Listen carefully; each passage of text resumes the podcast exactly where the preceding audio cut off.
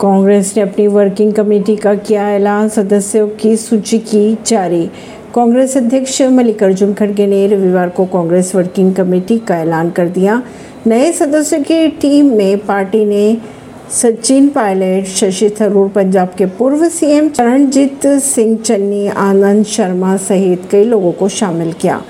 गौरतलब बात यह है कि सी में कुल 40 सदस्य हैं, जबकि बत्तीस स्थायी आमंत्रित सदस्य और तेरह विशेष आमंत्रित सदस्य बनाए गए। परवीन सिंह नई दिल्ली से।